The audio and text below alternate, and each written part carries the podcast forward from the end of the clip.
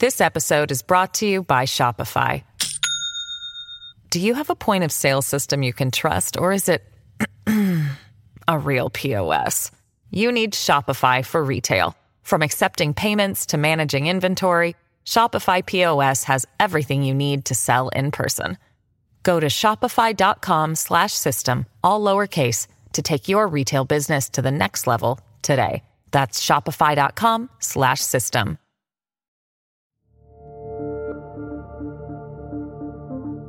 Welcome to Politicology. I'm Ron Steslow. And this is our weekly roundup, where we bring in a rotating panel of experts to discuss the truth you need to know behind the most important stories of the week and how they're transforming the political landscape in this country. And as usual, we have an outstanding panel today. Returning to the roundup is Susan Del Percio, a political strategist and crisis communications consultant and MSNBC political analyst. Good morning and welcome back, Susan. Good morning. Great to be with you. Also returning is Lucy Caldwell, a veteran political strategist and tech founder, and a former senior political advisor at the Goldwater Institute. Lucy, it's always great to have you back. Great to be here again, you guys. And making his politicology debut is Michael Zeldin. Michael is a former CNN legal analyst and a former federal prosecutor with extensive experience in white collar crime, including money laundering. He is also the host of the podcast That Said with Michael Zeldin. Michael, welcome to the Roundup. Thanks so much for having me. On today's show, we're going to discuss some new developments in the prosecution of the insurrectionists involved in the January 6th attack on the Capitol and the racism and revisionism Republicans are using to whitewash and memory hole the attack. We'll talk about the escalating humanitarian crisis at our southern border and how it's shaping the early days of the Biden administration. And finally, we'll examine how the prosecution is coming together for the case against Trump and his associates' alleged financial and election related crimes. This episode is brought to you by Shopify. Do you have a point of sale system you can trust, or is it a real POS? You need Shopify for retail. From accepting payments to managing inventory, Shopify POS has everything you need to sell in person. Go to shopify.com slash system, all lowercase, to take your retail business to the next level today. That's shopify.com slash system. So let's start with an update on the insurrection prosecutions. On Monday, the Washington Post reported that federal authorities have arrested and charged two men with assaulting U.S. Capitol Police Officer Brian Sicknick during the January 6th insurrection at the Capitol. And Sicknick, as we know, died in the aftermath of the assault, though one of the biggest challenges in prosecuting the Capitol attack has been nailing down the cause of his death, as there has been no definitive ruling thus far on how he died or whether anyone would or could be held accountable. And according to a Capitol Police statement from January 7th, Sicknick was injured while physically engaging with protesters, and he later collapsed after he had returned to his office following the riot. Now, it's two months later, and we still don't know the results of Officer Sicknick's autopsy, nor do we have a publicly stated cause of death. And the indictment against these two individuals does not go so far as to say they caused his death, which would have allowed for even more significant charges to be brought against them. And both of the arrested suspects have each been charged with nine counts, including assaulting three officers with a deadly weapon, civil disorder, and obstruction of a congressional proceeding, charges that would carry up to 20 years in prison, according to the Post. So, Michael, I'd love to start with you here because there's an interesting wrinkle to this civil disorder charge which prosecutors have brought against more than 60 of the Capitol rioters so far. And there has been sharp criticism from the defense lawyers and public defenders and progressives about the Justice Department's use of this same charge uh, which stems from, as I understand it, a 1968 statute to prosecute those accused of violence in connection with last year's racial justice protests. So, can you help us understand this law and what its origin is and why it's being used against the Capitol rioters and why it's so controversial? Sure. So, this law, Section 231 of the United States Code, 18 U.S. Code, is what was referred to as the Civil obedience law. It was put into the uh, Civil Rights Act of 1968 by uh, Russell Long, the Louisiana senator who was an avowed um, segregationist, and it was intended to be a mechanism by which prosecutions could be made of civil disobedience, Dr. King and his followers and, and, and others. And it was never really thought to be um, a, a, useful tool because no one would bring such a prosecution. But nonetheless, there it sits this civil obedience law uh, to charge civil disobedient people, people who were exercising their First Amendment right of free speech and assembly and uh, redress of uh, grievances against the government. Now, this statute is being resurrected. It was um, not used much at all except in the anti war demonstrations by the Nixon administration.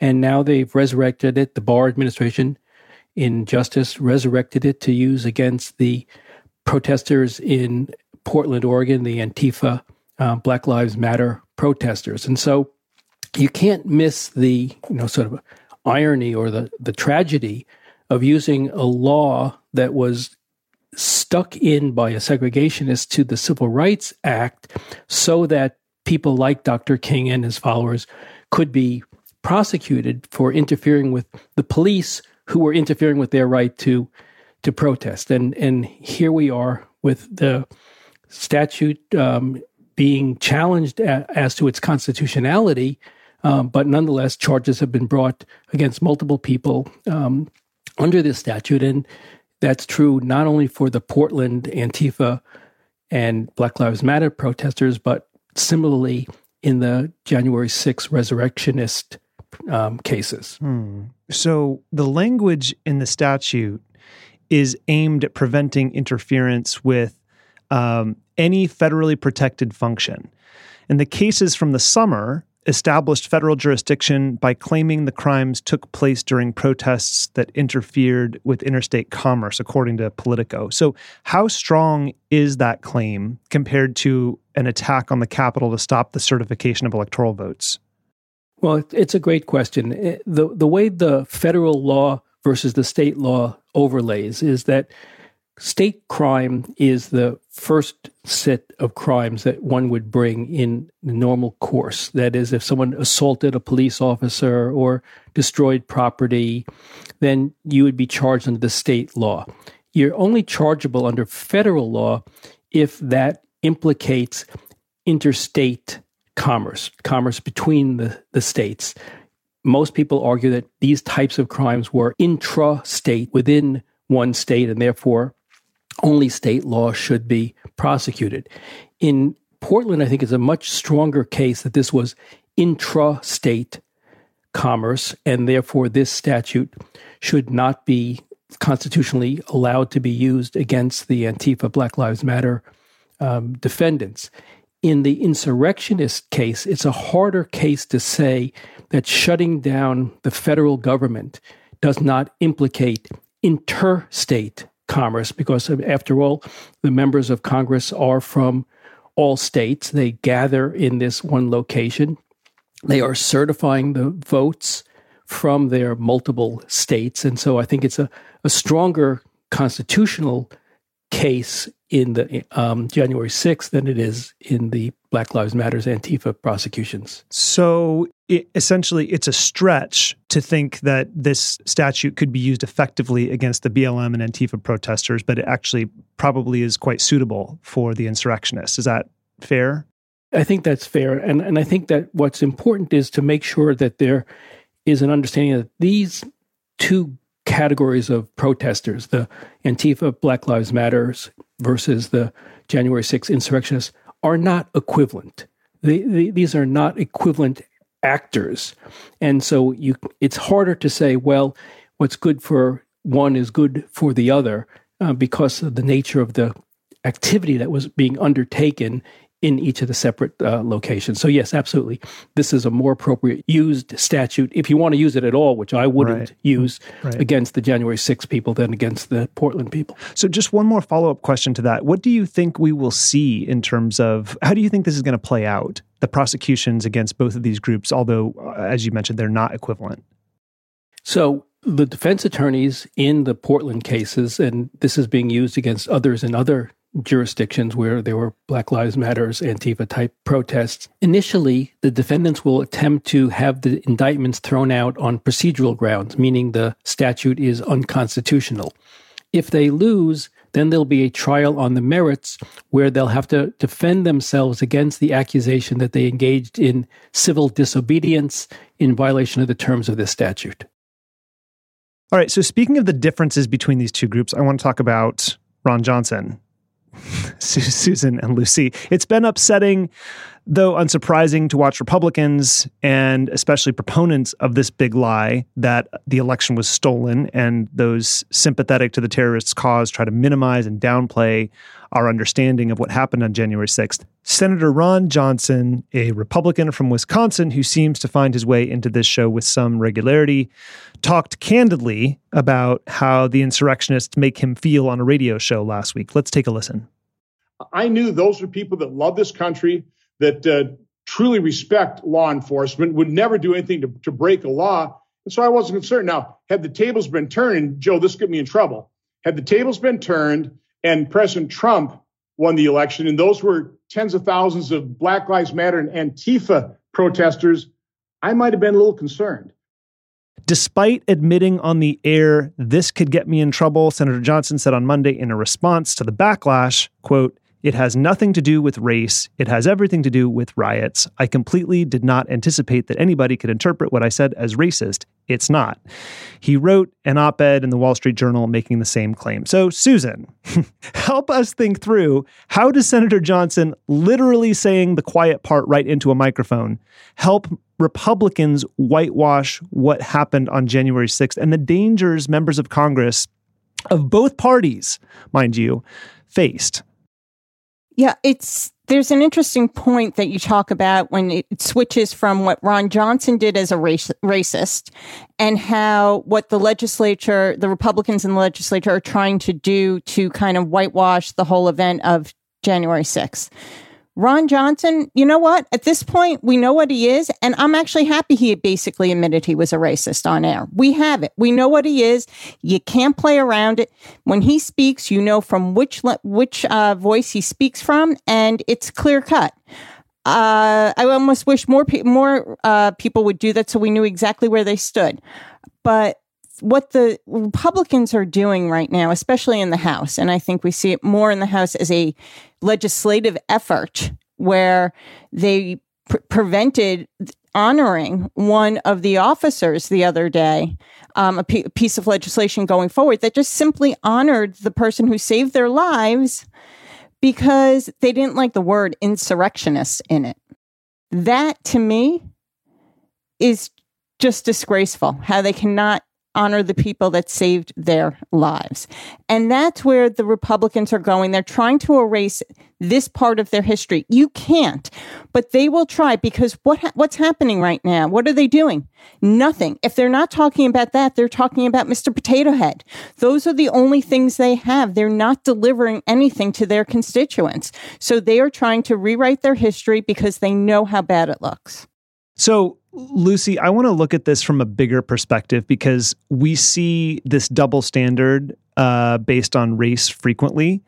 Um, what impact can it have when a sitting senator voices that a violent mob threatening to hang the vice president were people who love this country, but Black Lives Matter protesters were cause for concern. Like uh, to Michael's point, we cannot we cannot conflate these two groups. How how do you think this will filter out to other people?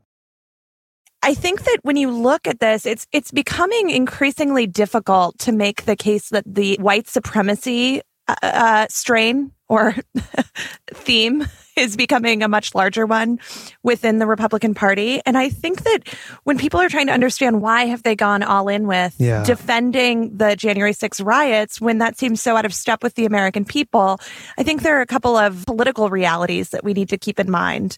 One, they're looking ahead to midterms. Yeah. Um, yeah. These members of Congress, I mean, there's probably a pretty good reason when you look at it that some of the Republican members of Congress, unlike Republican senators are really becoming the loud voices of this kind of insanity. Louis Gohmert, uh, Paul Gosar, um, of course, you have people like Ron Johnson, who many, many people think will not run again, but you do have many, many members who are Republican members who are looking forward to redistricting uh, overseen by Republican legislatures in their home states that will secure their their next 10 years in yep. Congress. Artificially have, draw their own power. Right. Yep. You have people like Louis Gohmert, who people who won last term by like 70 some percent.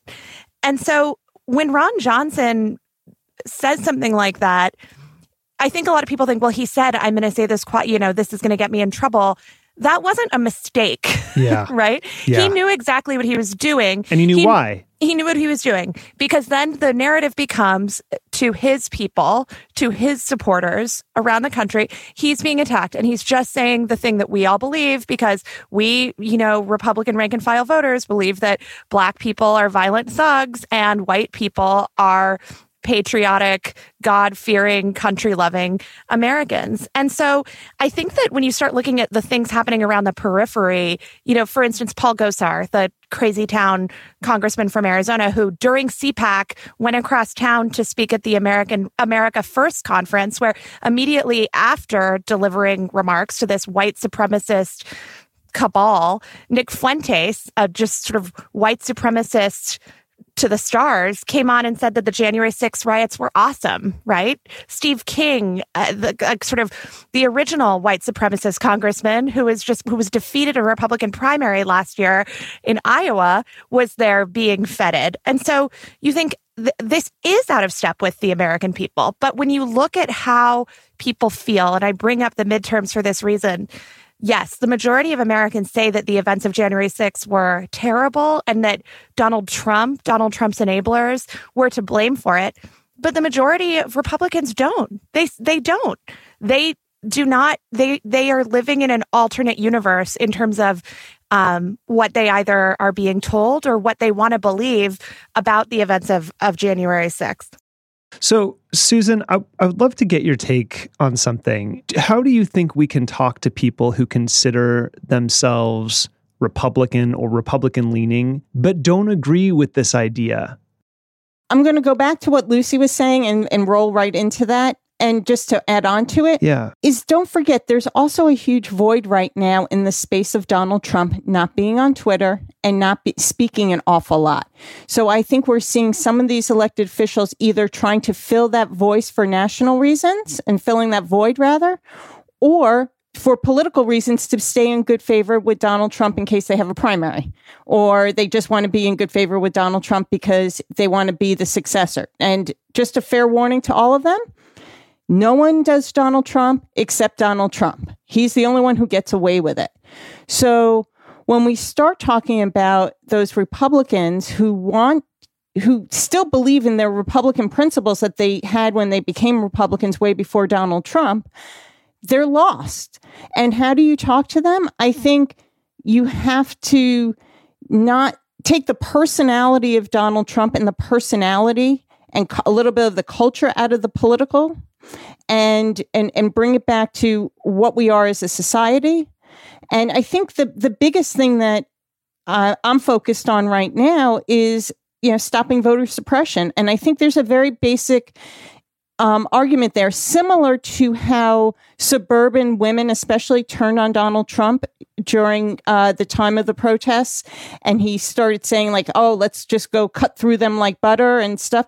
That got them mad because that was adding fuel to the fire. I think the idea of people elected officials trying to choose who votes for them yeah. is offensive and more offensive is saying who can and cannot vote and I think if you take that, there is a that's a that's an issue that can move people. Yeah.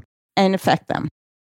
So on Wednesday, the House passed legislation by a vote of 413 to 12 to award congressional gold medals to U.S. Capitol Police officers and other law enforcement who risked their lives protecting the Capitol on January 6th. And Politico had previously reported, and Susan just alluded to it, that some House Republicans opposed the resolution because they didn't like that the bill calls the Capitol the temple of our American democracy and because it labels the attackers as a mob of insurrectionists. And also, according to Politico, Texas Republican Congressman Louis Gohmert circulated a competing resolution that omits references to what happened on January 6th and also appears to downplay the sacrifices of officers Sicknick and Jeffrey Smith, plainly stating that they, quote, passed in January of 2021. So to me, the efforts to rewrite history and gloss over this attack, specifically by members of the very institution that was attacked, is just so beyond the pale, even with the lowest standards we've come to expect from, from some of these Republicans. So, Lucy, what is the ultimate goal of these Republicans and how likely are they to achieve it? Well, I think that their goal is to continue to con- consolidate power as much as they can among their core constituencies. So, you know, Mike Madrid has talked a lot on this podcast about realignment of of constituencies and that we really have kind of misunderstood, say, the um, Obama Trump voter, right? But that there really is this reorganization that these Republicans are trying to capture, which is um, capturing and the kind of energy of people who feel fearful that this country looks different, this white picket memory of what it was at one time. And so you see this playing out in so many ways beyond just we've talked before about the Venn diagram of of thinking about the reach of something like QAnon versus Trump supporters that it's actually the reach of these conspiracy theories is actually so much wider than just like are you a Republican voter? Are you a Trump voter? So we can think about things like the Mr. Potato Head piece or Dr. Seuss or, you know, um, Uh, coming after for they're all really concerned about the Grammys now and Oh, are so boy. upset about. Cardi B as Yeah. though like the Grammys have always been like this really family friendly affair. These are all culture wars. So they're going to continue to pursue culture wars Right. and it does not necessarily the culture war piece in a moment does not necessarily have perfect overlap electorally but the idea is to continue to move people around this kind of sphere of fear about our American way of life, even though a lot of us see changes coming that we think this really is the realization of our American ideals.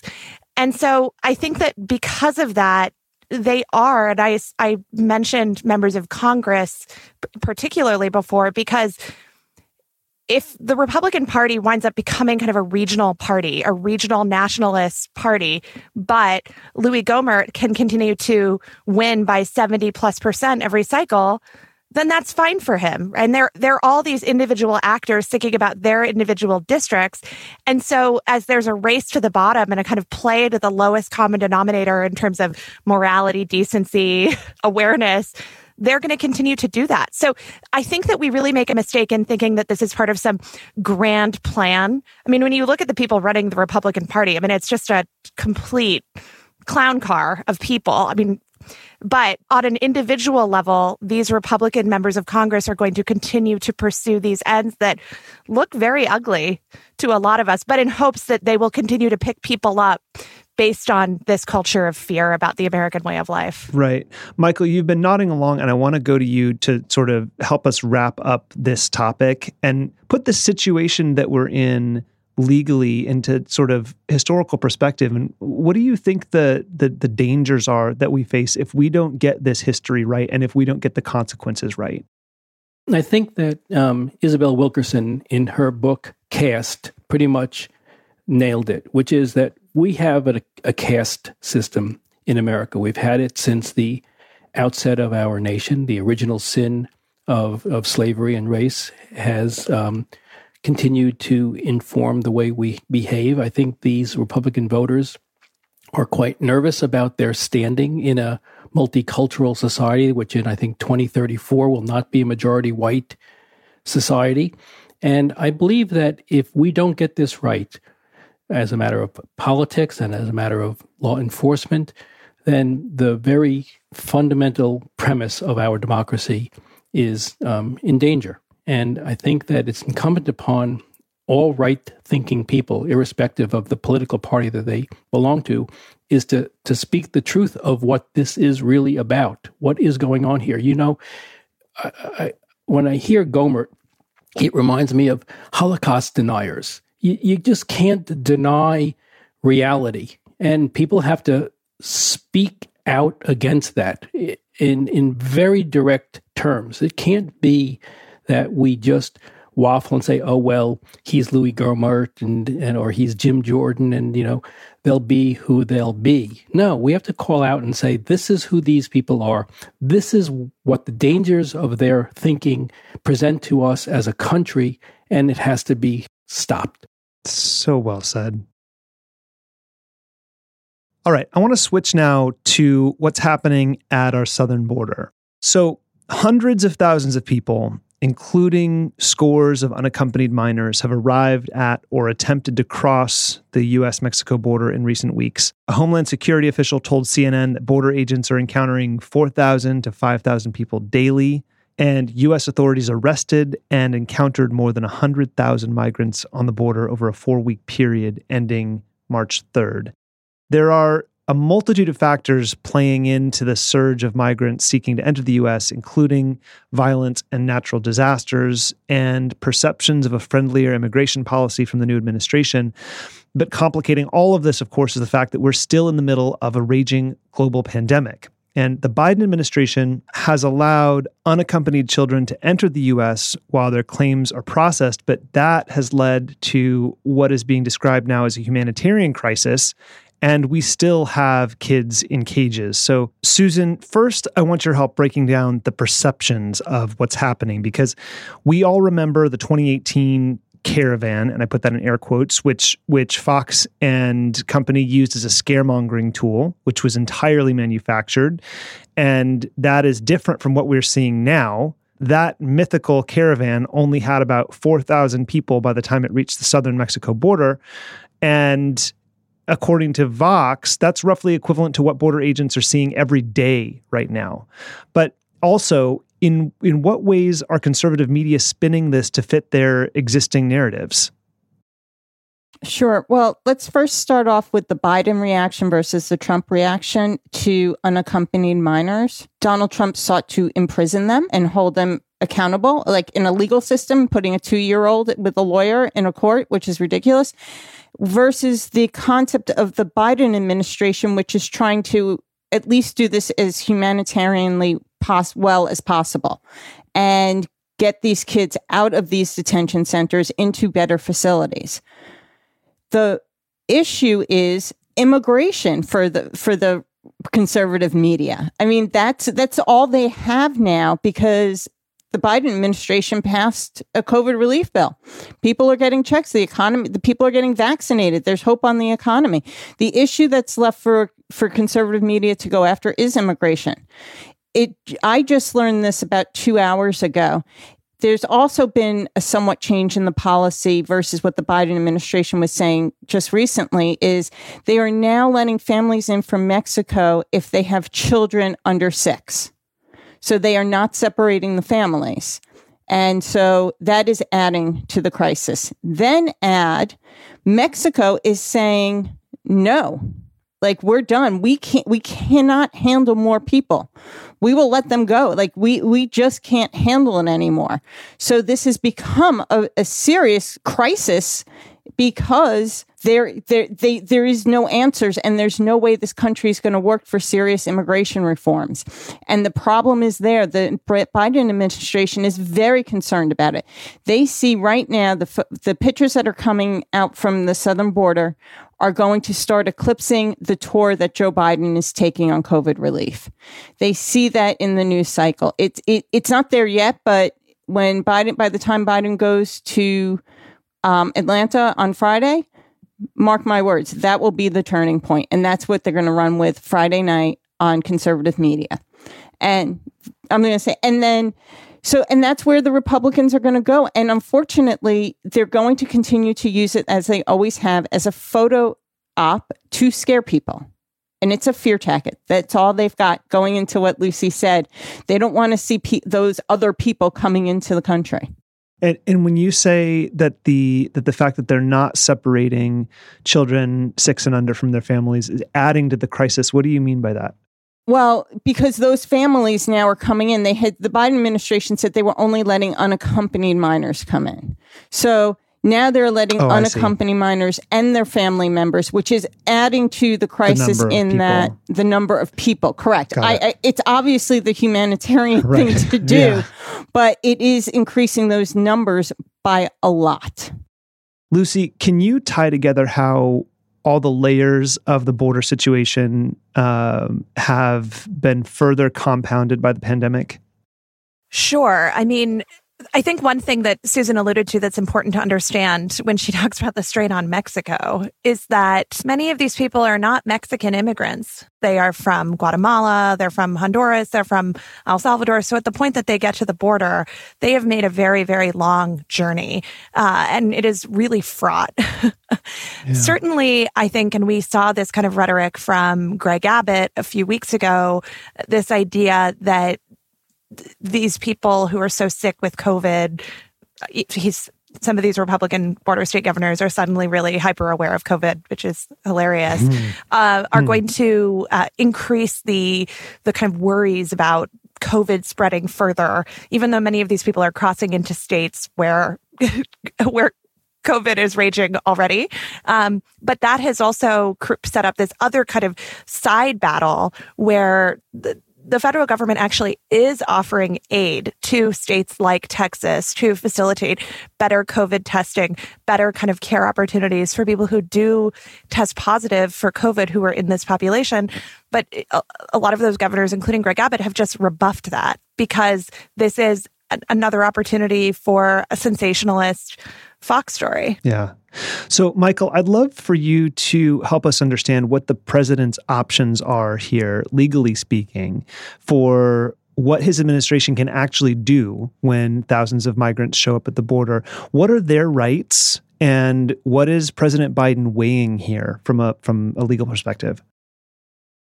So it's not legal to enter the United States without authority to do so. There are ports of entry where you are supposed to enter, and there are mechanisms uh, for which legal immigration occurs. There is a process, which is what is going on here, of asylum, which is people coming to the border and saying essentially, I am in risk of injury, personal harm, and I have to flee that risk of injury and come to you and ask uh, asylum. And we've seen that in the history of our country forever and a, and a day.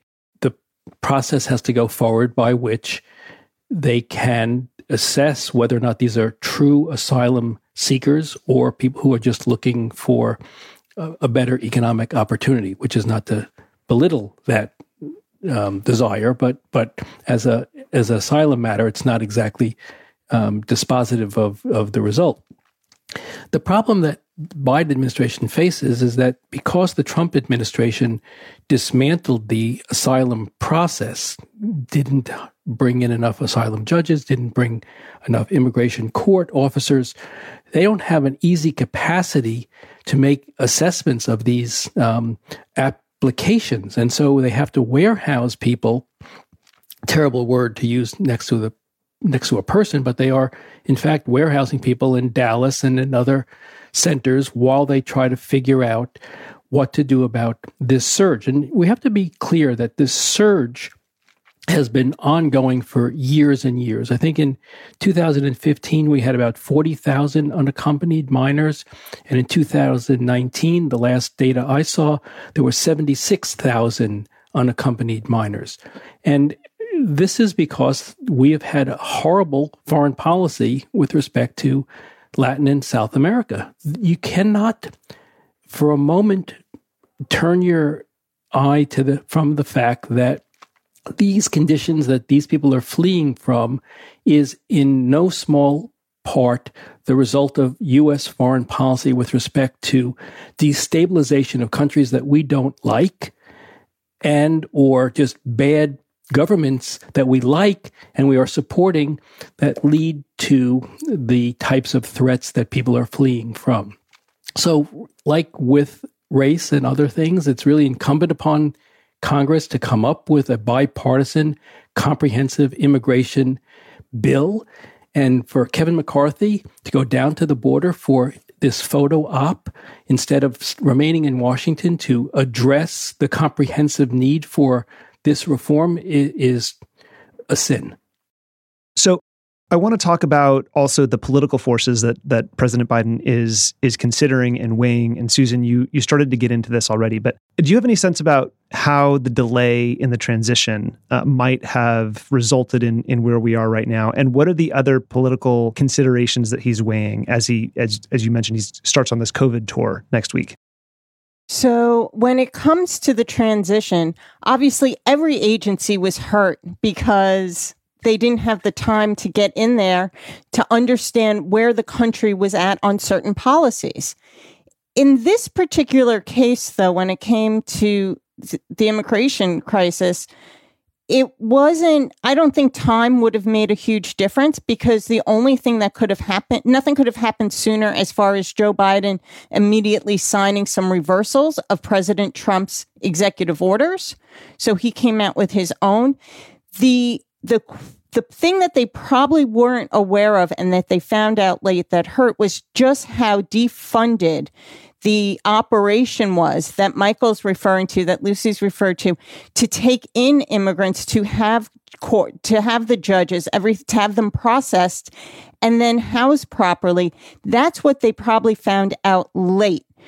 But there is an argument that has been out there that people started to come uh, or feel they can make it across the border when Joe Biden became president because they felt that it would be more compassionate. At least they would be treated better. Not that they would necessarily come in and be welcome, but they wouldn't be treated as badly um, as President Trump had treated them. But the transition alone, again, they could have been perhaps more prepared to move resources, but they were also very focused, and everyone was on, on how they were going to handle COVID. Um, they had no idea what to expect from the Trump administration. It was a lot worse than we thought. But politically now, I don't think the administration saw it coming this fast. I don't think they saw this problem for what it was 10 days ago.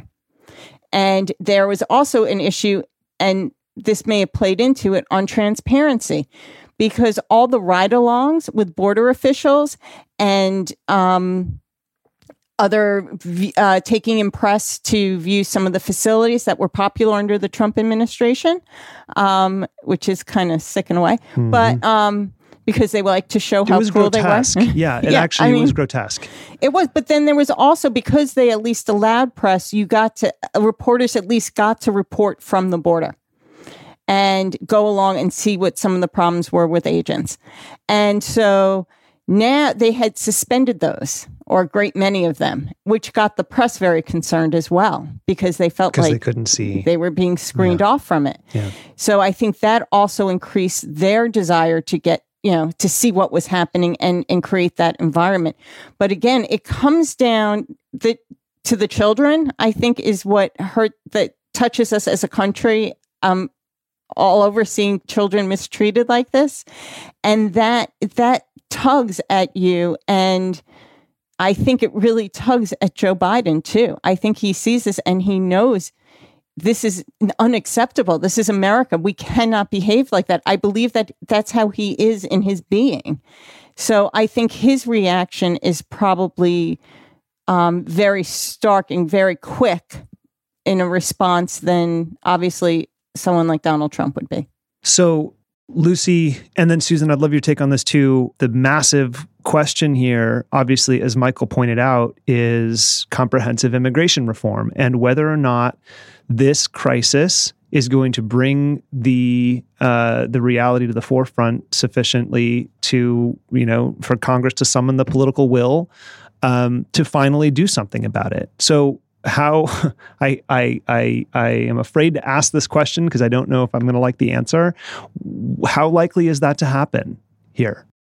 I feel so emotional about this issue as a Westerner, as a person who grew up going to school, going to public high school with dreamers who were just as American as I was. You know, as a person who lived in Arizona during some of the most draconian immigration legislation in the country, legislation like SB 1070, there is no question that this is a humanitarian crisis and it is a crisis in part because as we try to make adjustments to our policy at the border, we're creating bad incentives. Um, this must be the moment that we pass comprehensive immigration reform.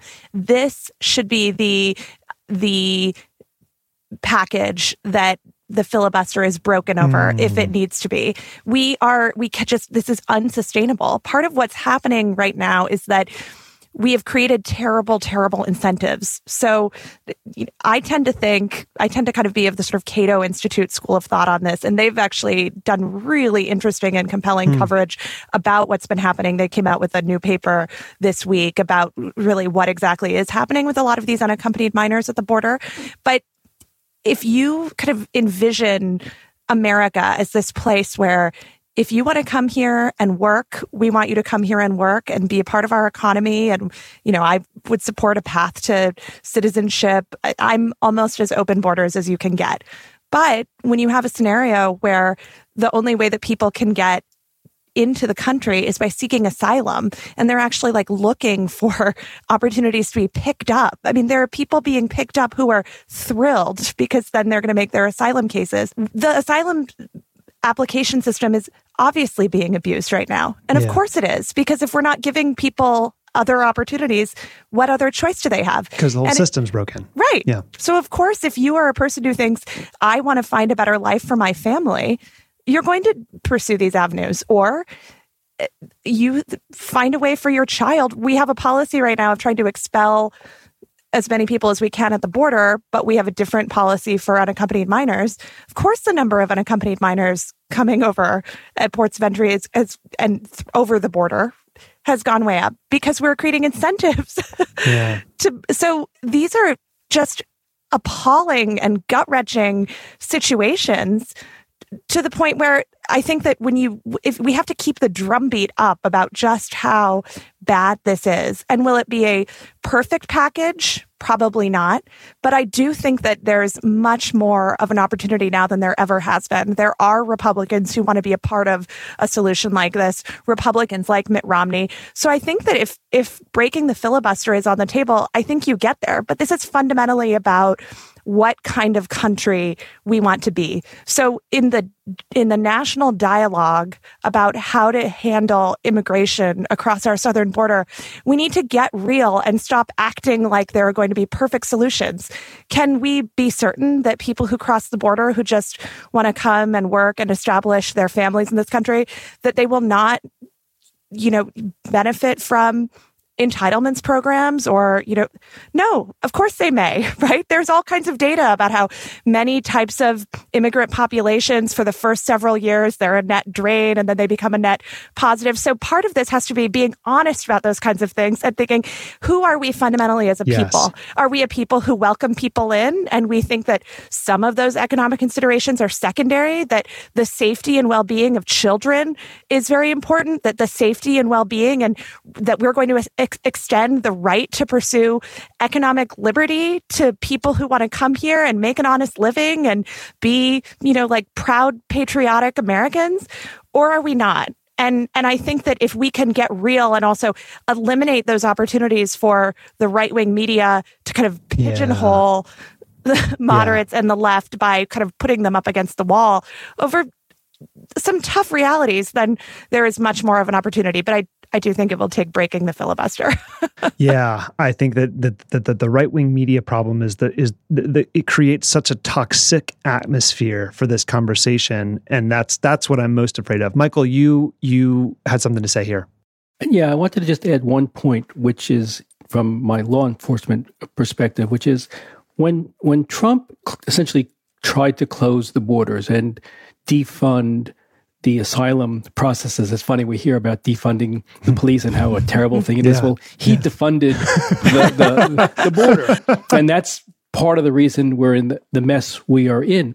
But you have to understand, from a law enforcement perspective, when you shut down legal avenues for entry, when you essentially defund the asylum process, all who are empowered by that are the coyotes, the so called coyotes who are paid mercenaries to try to smuggle people in across the border.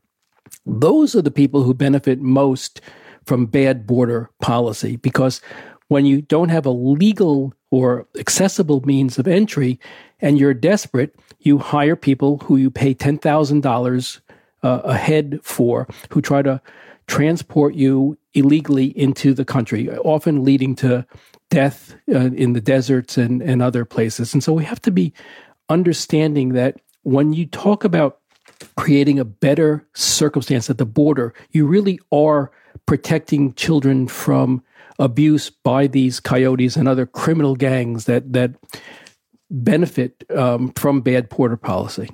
I think you make a really important point, which is that this is a problem of Trump's creation.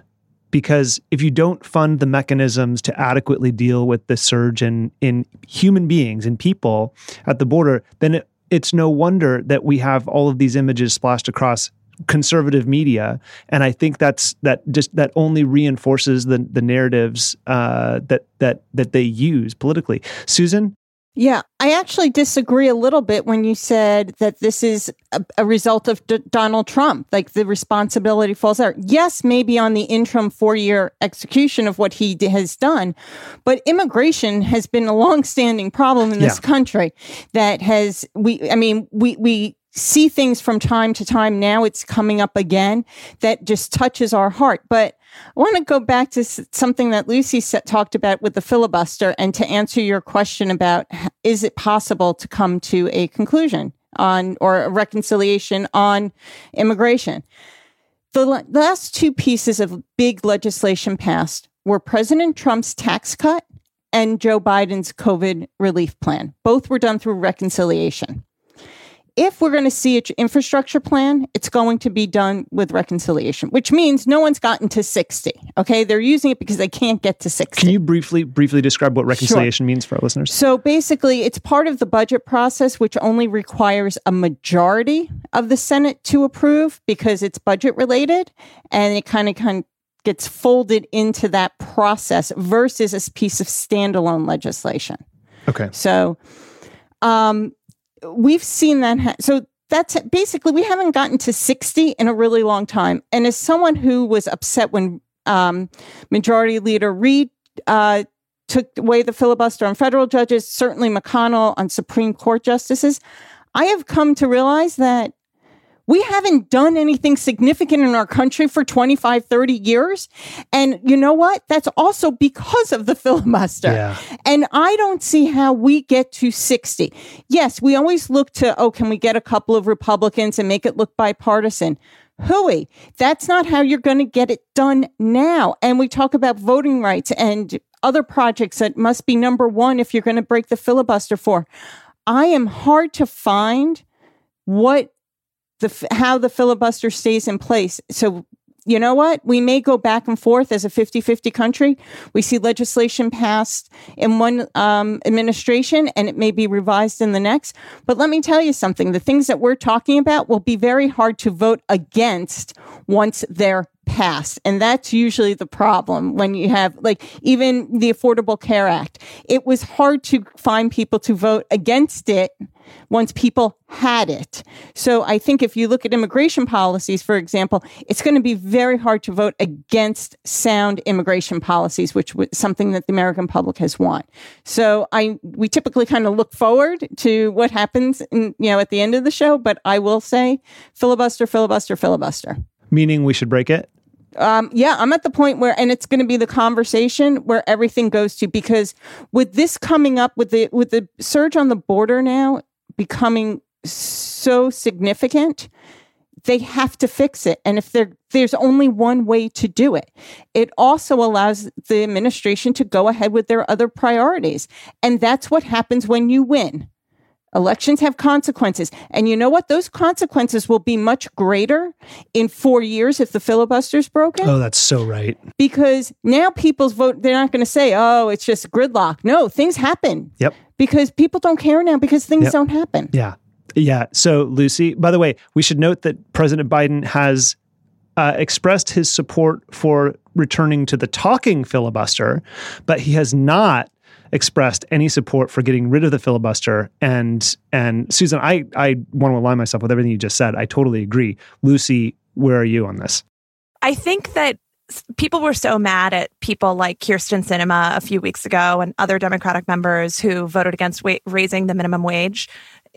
That actually gives Democrats more cover to break the filibuster because it's a sign that they're they are not going to vote as a monolith, right? That you have Democratic senators from purple states who are not aligned with Chuck Schumer, mm-hmm. right? And so in that way, that is actually, I think, a a talking point in the in favor of breaking the filibuster.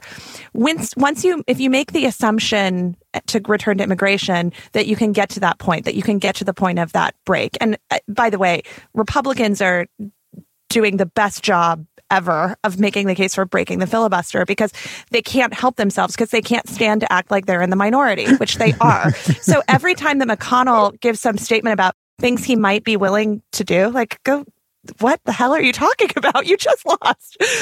But in terms of immigration, I think that eh, once you have that st- stage set, and this comes back to the sort of just sort of demographic and, and kind of survey responses that we see of Americans, where most Americans are moving moderate, right? They do take accountability for these things. They do want to see the country move to a kind of moral and humanitarian yeah. center. Yeah. Then you start being able to make the case just of how fundamentally American a push for immigration reform is. I mean, Michael was talking about some of the atrocities that we see because of our broken immigration system. The city of Phoenix is like number two in the world for kidnapping. Phoenix, Arizona. Why? Because of cartels, right? It is not that, you know, like suburban white kids are getting kidnapped in Phoenix.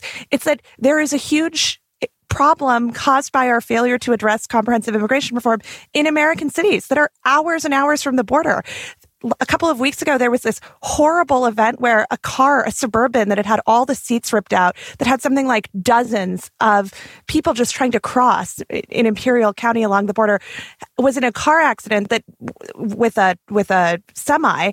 But because they were all the seats had been ripped out, they, virtually all of them died on impact. These are this is the kind of desperation that we're seeing, and these crime, not crimes, but crimes related to it and also tragedies are happening within the US because of the failure to do something along the border. So I think that the more that we can tell these stories not as like rogue actors, but as people who are doing a thing that is so and so American. It is so in keeping with sort of the American identity. Like whatever I do, I'm going to get up today and do whatever I can to make a better life for my family. I'm going to pursue uh, work. I'm going to pursue safety. Those are all core American values. So th- once the filibuster is broken, that is the kind of messaging that needs to be employed to, to get to something that makes sense. Michael, I saw you nodding. Closing thoughts on this topic? I think the most fundamental piece of legislation before immigration and, and other things is the passage of S1, HR1, which are those bills which will promote democracy through the failure to allow voter suppression, for automatic voter registration, for affixed to gerrymandering and other types of things that create the type of divided society in which we live. If we had a society in which congressional districts were drawn logically instead of in a gerrymandered place, then the Louis Gohmert type districts, and they exist on the Democratic side too, would be much less common. And when you have much more purple in the middle, you have the possibility of passing comprehensive legislation. So I'm grateful for the the Sinemas, testers, Manchins um, in the Democratic Party because, but for them, those seats would be held by Republicans, and then the Democrats would be in, in the minority. And so we have to just figure out a way to get more people sort of like them to get to Lucy and um, your point of the need for a comprehensive immigration solution. All right. Finally, I want to look at a few updates from the offices that are probing Trump's finances and looking into possible election fraud. So, Cy Vance, who is the Manhattan district attorney whose office recently won the Supreme Court battle over Trump's tax returns, officially announced he won't be seeking reelection. And this comes just after President Nixon's White House counsel, John Dean, tweeted that he believed Vance's office could issue indictments against Donald Co., as he put it, in a matter of days, in response to reporting that Michael Cohen had his seventh meeting with the district attorney. And as a quick refresher, Michael Cohen was Trump's personal lawyer and fixer from 2006 until May of 2018 during special counsel Robert Mueller's investigation. And Cohen pleaded guilty in August of 2018 to eight counts, including campaign finance violations, tax fraud, and bank fraud. And he made the extraordinary claim in court that he violated campaign finance laws at the direction of Trump himself. So, Michael, in previous episodes, our listeners have heard a primer on what the Manhattan DA is looking at. Thank you, Susan. Can you dive deeper for us into how Trump and his associates may have allegedly committed financial crimes and also help us understand the significance of both Vance's announcement that he won't seek reelection and of Cohen's half dozen plus meetings with the DA's office? So it, it's complicated um, because we're we're we're guessing um, why Cy Vance has decided not to run. It's a, it's an exhausting job. Anyone who's been in a public prosecutor position knows that these are seven days a week, twenty hour days, and maybe he just wants to do something else. And there'll be there are I think seven or eight candidates who are who are running for his uh, reelection uh, for his uh, seat, and so I think there'll be no break in in in that process. A- as to the case against Trump Co.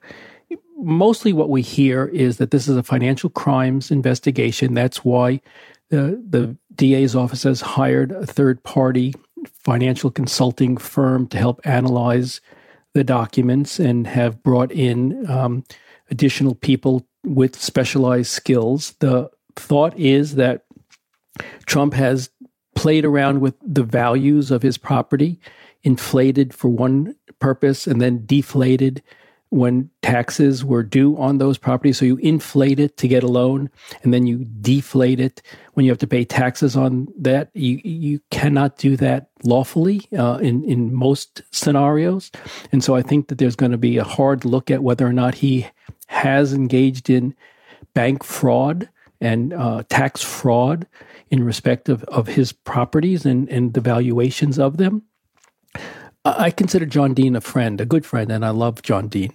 However, as a former prosecutor, relying on Michael Cohen as my star witness would make me incredibly nervous because he has all sorts of credibility issues in my estimation. And so I think that the fact that he's been there seven times is, you know, indicative of something. But as a prosecutor, I'd want to have so much more in the way of documentary evidence as to which Cohen, if he has personal knowledge, can validate.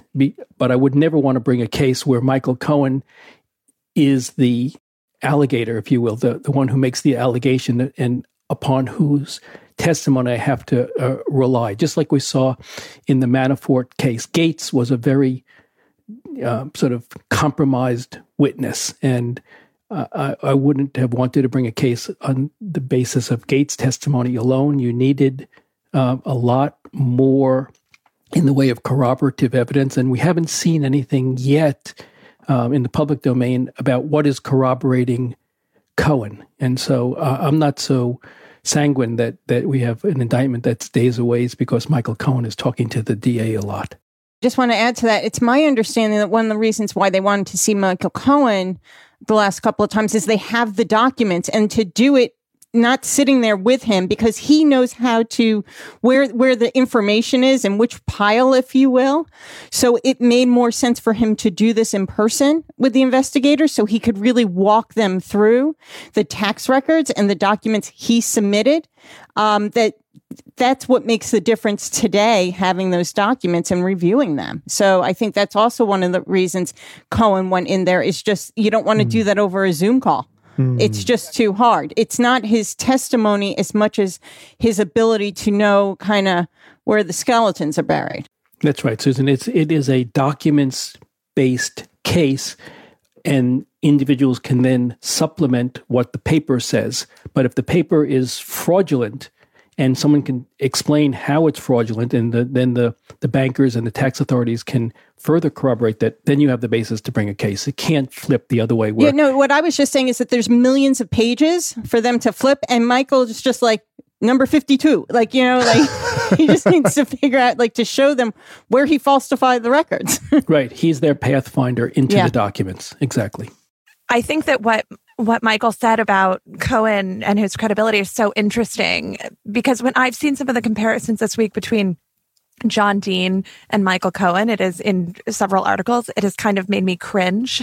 Mm-hmm. and and this happened, of course, after John Dean commented on some of this. But John Dean is, I think, an American hero uh, Michael Cohen is a person who seems to now trying to be doing the right thing, but is really, really trying to get his pound of flesh. Uh, he wants revenge on Donald Trump. I, I reread uh, a Vanity Fair profile of Michael Cohen from December by Emily Jane Fox, and it's really worth reading because it speaks to the Trump operation, and he even admits this the the the Kool Aid kind of influence of Donald Trump on these people. And so now the blinders are off.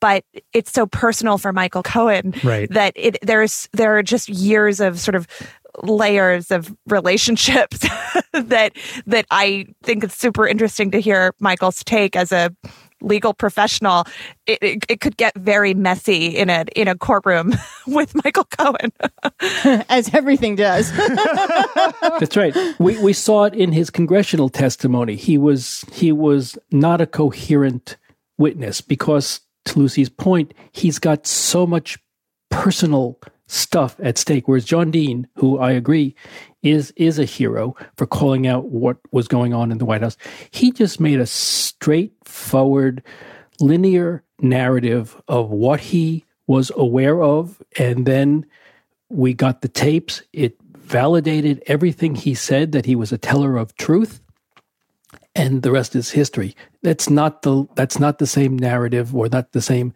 you know, sort of I guess, through line with Michael Cohen. Right. So, Susan, speaking of Cohen's revenge, right? So, in any other time, uh, a president's longtime lawyer saying under oath in a courtroom that he was directed by the president to commit crimes would have been the story of a century, right? So, but in but instead, this wasn't even the story of 2018. What do you make of him turning on the former president, especially when we know?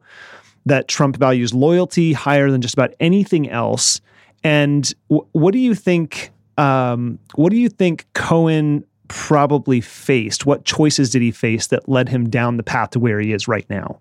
If you want to know what I think about Michael Cohen, he's a man who said women cannot be raped by their husbands because they're married. So right there, you, you, you lost me forever. Yep. okay, and that happened before the um, Donald Trump was president or even looking to seriously run for president. All Michael Cohen has ever done is be out for Michael Cohen. Don't forget, he was also brought in for potential other crimes where he would, and that's why he didn't get Queen for a Day treatment. He was worried about his father in law's taxi business and the medallions and what he was doing to finance them. So he was kind of caught up in something and said, huh, Instead of that, look what I'm going to give you. I've, you think this is fraud? Let me tell you about fraud. And I think that's in part what he did to get himself out of a situation that could have led him to far many more years in prison. Michael Cohen is someone who has made his now life story about redeeming himself. I personally don't think that there's enough that he can do to redeem himself for what he's done to this country. He will turn on the president. The president was furious, but you know what? He's also not the only one who the president's gotten mad at. It's some of the, it's, you know, President Trump turned on so many people so quickly. Now, yes, this was his attorney, but now look again at Rudy Giuliani, who is his former attorney, who is now facing a lot of serious allegations for things he probably did for Donald Trump. This is a habit of what Trump does to the people he works for. He compromises them, he fails to pay them, and then he turns his back on them. So, Susan, I also want to get your take on Vance's decision not to seek reelection because I think it can be easy for those of us who aren't in Manhattan to think about the DA's office through, you know, the lens of this investigation. So, what are some of the other factors that would have gone into his decision, and what do you, what do you make of that in general? I know we're speculating, but does it matter? I don't read a whole lot into it. I think he's going to be the guy who got the indictment.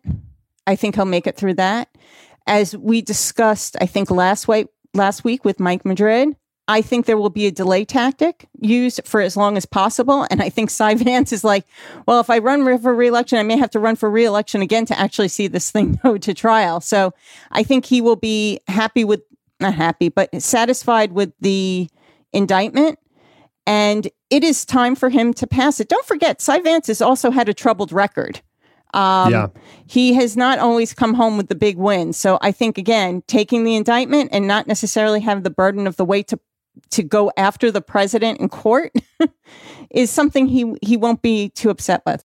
Okay, so let's turn to Fulton County and, and what's happening there. So Fani Willis, who is the the newly elected Fulton, Fulton County District Attorney, indicated in letters to top state officials last month she may use Georgia's RICO law, uh, that's the Racketeer Influenced and Corrupt Organizations law, as she investigates allegations of election fraud against former President Donald Trump and his advisors. And now we know she's hired John Floyd, who is an Atlanta litigator widely considered to be the state's leading RICO authority.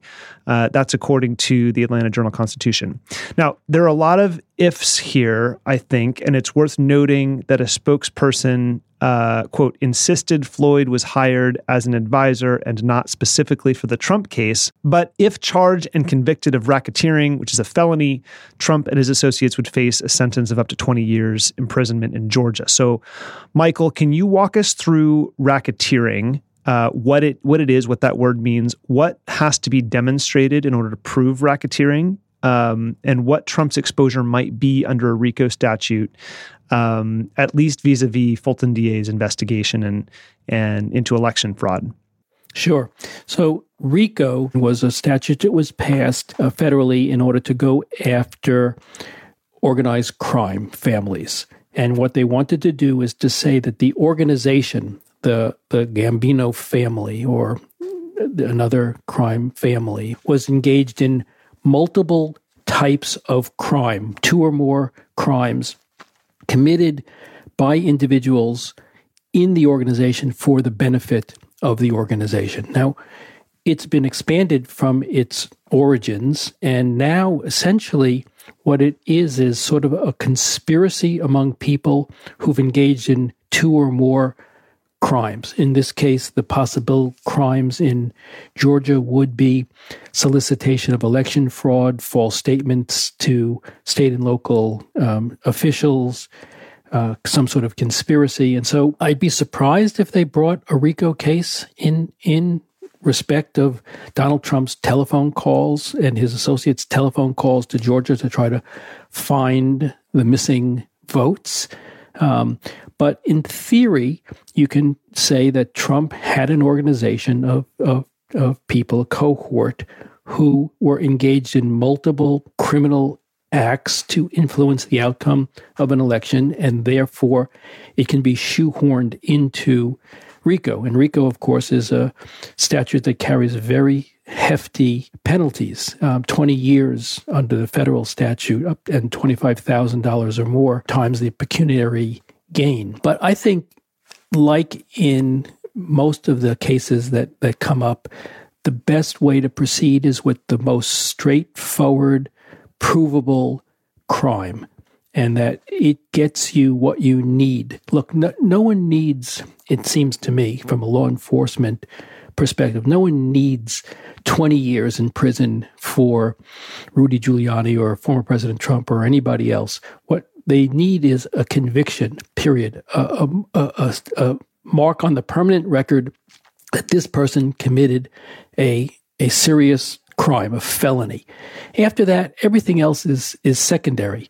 I, I wouldn't actually like to see Donald Trump or Rudy Giuliani necessarily in jail. But if they did engage in criminal acts that are provable, that they should be forced to carry that scarlet letter of of of, of being a felony. So, as I said, I, I in the Antifa prosecutions, in the in the January 6th prosecutions, in the Fulton County, I think simplest is best to establish if there is a crime, what that crime was, prove it, and then move forward. For the sake of winning the case essentially. For yeah, yeah, for the sake of of winning the case and, and and making it known that these people especially um, the president and his cohort if they committed a crime and it's not clear that they did if they committed a crime that they can be convicted of that crime. The what i'm trying to say is that the the sentencing aspect of it is quite sec in my estimation quite secondary to the conviction. I see Okay, so even as these investigations uh, have ramped up, Lucy and Susan, we're still seeing Donald Trump hold a tight grip over the Republican Party. So, how do you think these investigations are going to impact his influence over Republicans for the next four, you know, several years, however however long they take? Are they going to be cheering him on? Are they eventually going to, you know, as they pick up steam, are they going to recognize the wrongdoing? How do you think this is going to impact, you know, his his hold, Lucy? In the case of the Georgia potential for a criminal prosecution in Georgia, and I say this as a layperson, I was interested in in kind of two components, and Michael really touched on some of these. One is that this is obviously a PR calculation by the Fulton County attorney. I mean, she has said that Floyd has been hired for sort of a, a, broader advisory purpose. But if they wanted to make it clear that they were not pursuing RICO against Donald Trump, they probably would have just said that's not something we're looking at, right? And so it goes into something that I think is related to uh, what the approach with kind of the Trump cabal as a whole is because and, and I understand that they're specifically looking at Georgia's RICO statute and, and legal experts have said that the provisions of that may, may make it even harder to bring a RICO case eh, under that state statute. And so but so I thought, well, so what's the move there? And is it to strike fear into the hearts of people like Lindsey Graham and Rudy Giuliani? I, I don't know the answer to that, but it certainly seems to get at this, at least an approach that forces some of these Republicans to go on the record about what is or is not appropriate.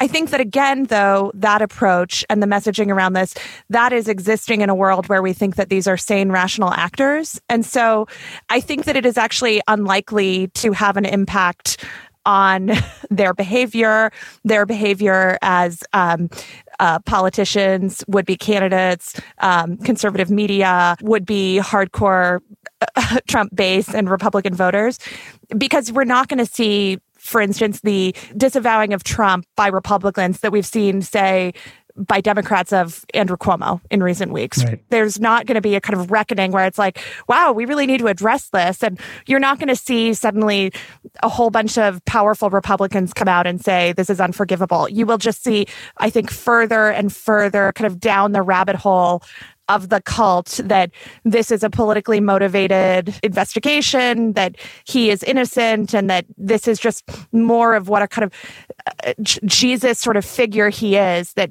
he is sacrificing for us. So that's cynical, but I think that's what we'll see. Susan, last words on this one. Um, I think when it comes to Georgia, his supporters think he won, so he can't be, you know, found guilty in this case. It doesn't matter what what happens. And in New York, perhaps if there's some real like you could show that he stole money like taxes isn't going to cut it. He's got to do something really bad which i'm not sure if they will or they will not. What i think what will influence his voice is how much his lawyers have to tell him to be quiet. If he is quiet the, the you know if you notice he's been silent the longer he's silent, the less of a grip he has. Because I, I kind of believe that Donald Trump needs his base more than the base needs him, meaning the base is going to go for t- whoever gets them. And if Donald Trump's not out there kind of ginning them up, someone else will start to. So I think that's the that's where he kind of loses his, his potential, not base, lose it, but it, it dissipates because he's not out there speaking. All right. Now that we are up to speed on the major stories of the week, I just have one more question to close us out, and that is what stories are you following that may have flown under the radar or our listeners might have missed, but also that will influence our politics in a way we might not be expecting? Lucy, do you want to start? Sure. So, as a lot of people know, Rob Portman, the senator from Ohio, has announced that he will not seek reelection, which has meant that it's now open season on the race to the bottom by Republicans vying for Portman's seat. Now, I think that's actually a seat that could easily end up going to a Democrat. It could go to someone like Tim Ryan. But what you're seeing play out on the Republican side is a really, really odd thing. So one of the players is a guy named Josh Mandel, who was the state treasurer, has become kind of like a perennial candidate loser, um, who has cast himself as sort of like America first the, for the ages, really xenophobic, kind of racist rhetoric. But the more interesting candidate who's emerging is J.D. Vance, who is people may remember was the author of Hillbilly Elegy, really came on the scene a few years ago. Um, and and after writing Hillbilly Elegy, he's a you know came from nothing in Ohio, with a sort of very compelling personal story. Became a Yale law educated guy. After Hillbilly Elegy, he became a venture capitalist. He was part of a really lauded tour called Rise of the Rest, which was about bringing um, economic activity to these forgotten areas like Ohio and Pennsylvania and West Virginia and so JD Vance had this story that was very much the story of someone who was kind of in the mold of what you would want a kind of free market Republican guy to look like. And during the Trump era, JD Vance has taken a very, very different direction. He has shed a lot of that. And he now, this week, $10 million was won by JD Vance. Peter Thiel put $10 million into a PAC backing Vance. And Vance has really made clear that in his bid for Senate in Ohio, he is going to pursue an anti market protectionist bent. So, yesterday there was news that the UAW, the United Auto Workers, very powerful union was sending letters to Ford because Ford has said that they'll be moving a plant um, in the future for a next gen car to Mexico. And JD Vance, in reacting to this, of course, valid to think about what's the implication for Ohio workers, for American workers, he put out this pronouncement that if American markets want access to American, if American companies want access to American markets, they cannot do this. As though he is going to pursue policy where we would ban Ford from selling their cars because they put one, they have Sorry, parts Susan's or face cars was just made in Mexico. but it is just so odd. It is like the future of conservative thought leaders. And I give all the background of JD Vance as a highly educated, Ivy League educated, venture capital, you know, backed, uh, Peter Thiel backed guy these people whose whole shtick has been, you know, generating economic activity, free markets, are now actually protectionist, anti market people. So it goes to that thing that we've talked about a lot here about the realignment, about Republicans pitting themselves against companies, about that that who that base of voters is, as both Mike Madrid and Susan have talked about a lot. And so I would encourage everyone to start paying attention to that race in Ohio because it's really revealing some very odd stuff. And I think it will really be ground zero for a lot of what we see in the future of, of Republican messaging over the near term. That's a yeah, very great story. I'm going to be watching that now. Um, Michael, how about you? So I live in the District of Columbia, and we are a colony and I am keeping my eye on. I'm right there with you, Michael. Same. our, our, license plates, as you know, say yep. taxation without representation. We're not the Empire State or uh, something proud like that. Um, and so, in the House of Representatives, a bill for DC statehood is winding its way and I think there'll be hear- hearings upcoming and and perhaps even a, a, vote on it. And it'll be very interesting for me to keep an eye on how statehood um, is pitched as a, as a sort of fundamental right. Um, as we talked about earlier with S1 and HR1, the voting rights bills, DC statehood, the um, colony status that we suffer under um, fits into that narrative. And I'm hoping that somehow all of this, you know, we are in favor of democracy narrative can be woven together. And I should add, Puerto Rico sits in the same situation as the District of Columbia. It'd be nice to have four new uh, senators from those from those colonies. Um, and so that's that's what I'm keeping on. How is it that we're going to promote democracy? And you know, you can't not see the types of crimes that Asian Americans are are suffering, and that's part of this narrative. And so, I'm looking from for Biden and the Biden administration to create a compelling narrative around this it relates to what we're talking about on the on the border, but fundamental democratic rights of which the DC statehood is an integral part. Terrific. Susan, what do you got for us? I am looking forward to Joe Biden's first press conference. Mm. Um, it's he is the president who's gone the longest without um, holding a press conference since uh, being inaugurated. He'll be at, I believe, sitting at roughly sixty three days. Um, and what I'm just curious about is how what he's going to answer his answers. I just, I mean, there he is. He's going to have to take the press corps questions, and the press corps is now very frustrated with with the fact that he hasn't had a press conference. He's answered questions like Andrew Cuomo on the fly. He's talked about, you know, his press secretaries talked about um, the immigration issue. He's going to be faced with a lot of really, really hard questions. And he's going to have to sit there and give good, solid answers or uh, acceptable answers, I should say. You don't have to agree with them or not, but or at least straightforward. At least yeah. straightforward. He is not going to be able to duck and kind of go in and out. So I'm sure he's going to work very hard to be quite prepared on some of anything he can. But with Joe Biden, you just never know. So yeah. Yeah. That's what I'm I'm just curious about his answers. I think I think that would be really good to watch. Okay, so I just have one thing to mention, which is actually a shout out to Susan's NBC Think piece called Rescue California Recall Effort is a Warning to Gavin Newsom's fellow governors. But for me, the biggest takeaway here was that fully one third of all Americans are represented by one of these four male, very politically challenged governors. Susan, what's the punchline here? The punchline is is that the COVID response for one third of our population is in the hands of four governors from Texas, California, New York, and Florida, all which are dealing with political issues at one form or another that are very, very distracting. And it just seems unfathomable to me that in a time of crisis, we look at these four governors and say, wow, you're going to have to deliver. So it, it is, and, and it is just when in the bigger picture, think about four men controlling one third of the country. Yeah. On anything. Yeah. Before I let you go, where can everyone find you on the internet? Lucy?